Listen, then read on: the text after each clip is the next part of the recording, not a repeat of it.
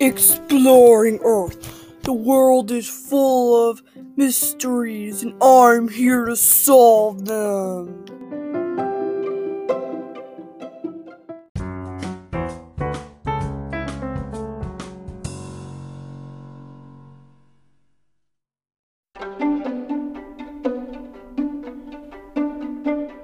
On today's episode of Exploring Earth, we will be reading three different books. They're not big books, they're pretty small books. They're little children books. But my friend Evelyn recommended that I change things up a little bit, so that's what I'm going to be doing. Now, these books aren't, like I said, they aren't very big, but they are pretty good. So, first I'll be reading Ruby Bakes a Cake, then I'll be reading Pig, the Winner, and then I'll be reading Ada Twist Scientist.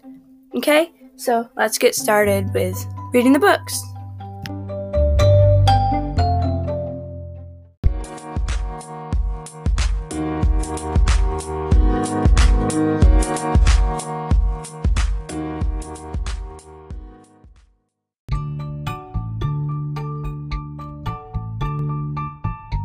Okay, so like I said, first we'll be reading Ruby Bakes a Cake, okay? So, Ruby Bakes a Cake by Susan Hill, illustrated by Margie Moore. Ruby Raccoon wanted to bake a cake, but she didn't know how. I will ask my friends what it takes to bake a cake, she said. Ruby ran to the stone wall. She saw Sam Squirrel. Sam, what does it take to bake a cake? she asked him. Try adding some nuts, said Sam. Thank you, said Ruby. Come join me when my cake is done. Ruby ran to the fence. She saw Bunny Rabbit. Bunny, what does it take to bake a cake? she asked him. Every cake needs carrot tops, said Bunny. Thank you, called Ruby. Please come over when my cake is done. Ruby ran to the brook. She saw Dan Duck. Dan, what does it take to bake a cake? I've never made a cake, but I always enjoy snails, said Dan. Thank you, said Ruby. Please come to my house when my cake is done. Ruby ran to the tree. She saw Jenny Wren. Jenny, what does it take to bake a cake? Don't forget wiggly worms, said Jenny. Thank you very much, called Ruby. Please come over when my cake is done. Ruby ran to the pond and she saw Frankie Frog. Frankie, what does it take to bake a cake? Flick, flick, fly, said Frankie. Really, said Ruby. Well, join me when my cake is done. Ruby ran home. She put everything into a big bowl. She mixed the batter up and put it in the pan. She baked it in the oven. This does not smell good, said Ruby. Ruby's friends came over to share her cake. She took it out of the oven. This does not look good, said Ruby. Ruby cut the cake and she gave it to her friends. Her friends began to eat. This does not taste good, said Ruby. No, no, Ruby. This case, this, this cake is nice and crunchy, said Sam. And the cake is good and tall, said Bunny. It has a lovely round shape, said Dan. I've never tasted such a juicy cake, said Jenny. What a color, Ruby, said Frankie. This one, this is one green cake. Ruby smiled. This is not a good cake, she said, but you are good friends. Okay, I actually have a story to tell. You know, there's a character in this book called Frankie Frog. And one time at my school, I was like, I think in second or third grade, and I caught this frog. And in case you didn't know, I kind of like frogs, they're like my favorite animal. I don't know why. And I caught it, and I wanted to keep it as a class pet for my teacher.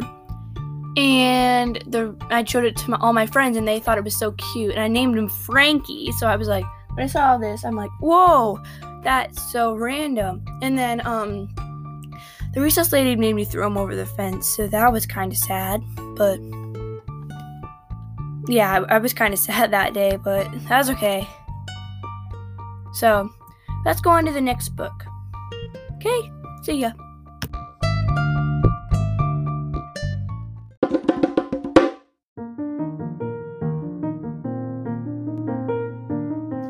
Now we're going to start reading Pig the Winner by Aaron Blabey. Just in case you didn't know, Pig is a greedy pug that always gets what he wants.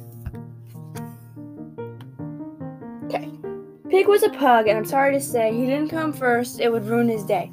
Yes, Pig was a winner. He just had to win. And nothing would stop him. Oh, where to begin? Second. Believe it or not, he was quite hard to beat. And then it was simple. Yes, Pig was cheater. He would cheat, is what it says, but it's easier to say that. but if he did lose, he'd throw a pink fit, he'd scream and he'd cry, and he just wouldn't quit. He'd sob and he'd sulk with a quivering chin till you gave up and said to him, Okay, you win. But as soon as you said it, he'd clap and he'd stamp and he'd rub it in loudly that he was a champ. Trevor would say to him, Let's just have fun. But Pig would reply, It ain't fun till I've won. That's not nice. He wolfed down his food, he gobbled his kibble, his face was awash with biscuits and dribble. He had chomped up three sausages, all of them whoppers. Then he munched through his doggy treats, gnashing his chompers. He swallowed it all in a minute or less, but something was wrong. Do you know? Can you guess? Because he was busy stuffing his hole, Pig didn't notice. He'd swallowed his bowl. The bowl. Oops, I think I might have skipped page. Yeah, I think I did skip page. Lucky for Pig, Trevor knew what to do. He squeezed out the bowl before Pig could turn blue. But Pig didn't thank him. He just said, I win! Then the bowl bounced right back and knocked Pig into the bin. The bin is a trash bin, too, so. These days it's different. I'm happy to say Pig's not the winner each time that they play.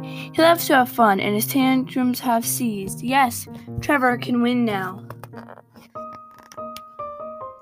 Well, sometimes at least. okay. That's all Pig the winner, the book says. It's kind of fun to lose sometimes because then you feel better when you win. Next, we're going to start reading Ada Twist Scientist. Okay? Let's go read the book.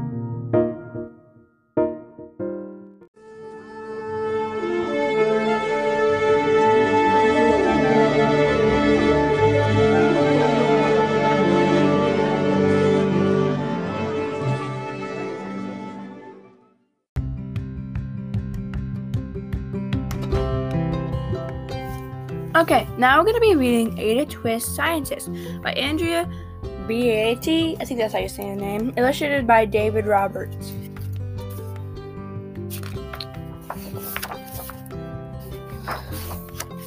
Ada Marie, Ada Marie, said not a word till the day she turned three. She bounced in her crib and looked all around, observing the world but not making a sound.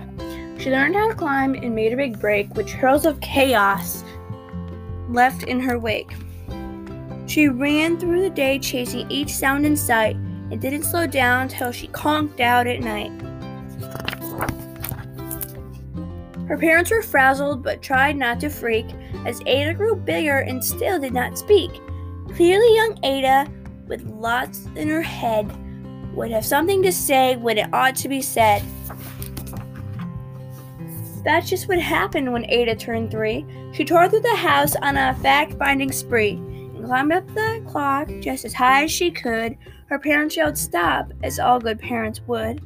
Ada's chin quivered, but she did not cry. She took a deep breath and she simply asked, Why? Why does it tick and why does it talk?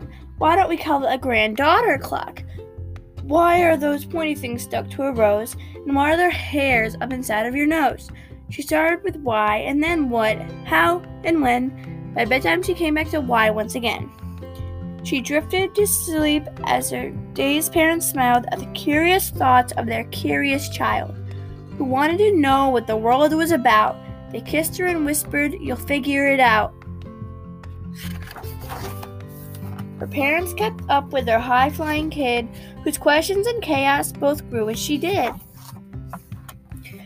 Even Miss Greer found her hands were quite full when young Ada's chaos wreaked havoc at school. But this much was clear about Miss Ada Twist. She had all the traits of a great scientist. Ada was busy that first day of spring, testing the sounds that make mockingbirds sing, when a horrible stench whacked her right in the nose, a pungent aroma that curled up her toes. Zowie, said Ada, which got her to thinking, what is the source of that terrible stinging? How does a nose know there's something to smell, and does it still stink if there's no nose to tell? She rattled off questions and tapped on her chin. She'd start at the start where she ought to begin. A mystery, a riddle, a puzzle, a quest. This was a moment that Ada loved best. Ada did research to learn all she could of smelling and smells, both stinky and good. One hypothesis Ada thought could be true the terrible stink came from Dad's cabbage stew. She tested and tested, but soon Ada knew it was time to come up with hypothesis two. Then Zowie, the stink struck again, just like that. Hypothesis, hypothesis two. It's caused by the cat. The cat couldn't make such a stink on its own. It needed perfume and some fancy cologne. So young Ada tested. The test was a flop. Then she started again, but her parents yelled stop. Ada Marie, Ada Marie, to the thinking chair now. By the time we count three. Enough, said her mother. That's it, said her dad. Her parents were frustrated, frazzled, and mad. Why? Ada questioned. Her mother said no. What? Ada queried. Her father said, Go. You've ruined our supper. You made the cat stink. Enough with the questions. Now sit there and think. She looked at her parents. Her heart turned to goo. Poor Ada Twist didn't know what to do. She sat all alone, all by herself in the hall, and Ada once more could say nothing at all. And so Ada sat and she sat and she sat and she thought about science and stew and the cat and how her experience experiments made such a big mess. Does it have to be so? Is that part of the success? Our mess is a problem, and while she was thinking, what was the source of that terrible thinking? Ada Marie did what scientists do. She asked a small question, then she asked two. Each of those led her to three questions more, and some of those questions resulted in four. As Ada got to thinking, she really dug in. She scribbled her questions and tapped on her shin. She started at why and then what, how and when. At the end of the hall, she reached why once again. In the picture in the book, she's drawing on the wall of her thinking hall. Parents calmed down and they came back to talk. They looked at the hallway and just had a gawk. Not a pair, uh, not a patch of bare paint could be seen on the wall. The thinking chair was now the great thinking hall. They watched as their young daughter. They watched their young daughter and sighed as they could. What would they do with this serious, this curious kid? They wanted to know what the world was about. They smiled and whispered, "We'll figure it out." And that's what they did because that's what you do when your kid has a passion and a heart that is true. They remade their world. Now they're all in an act of helping an Ada sort fiction from fact. She asked lots of questions. How could she resist? It's all in the heart of the young scientist. And for that smell, what can Ada Twist do but learn all she can with her friends in grade 2? While they discover the stink that curls toes, well, that is a question. And someday, who knows? That is the end of the book. So, let's keep going with this episode of exploring. You're probably going to wonder when I actually say that right. But let's move on just for right now, okay? Okay.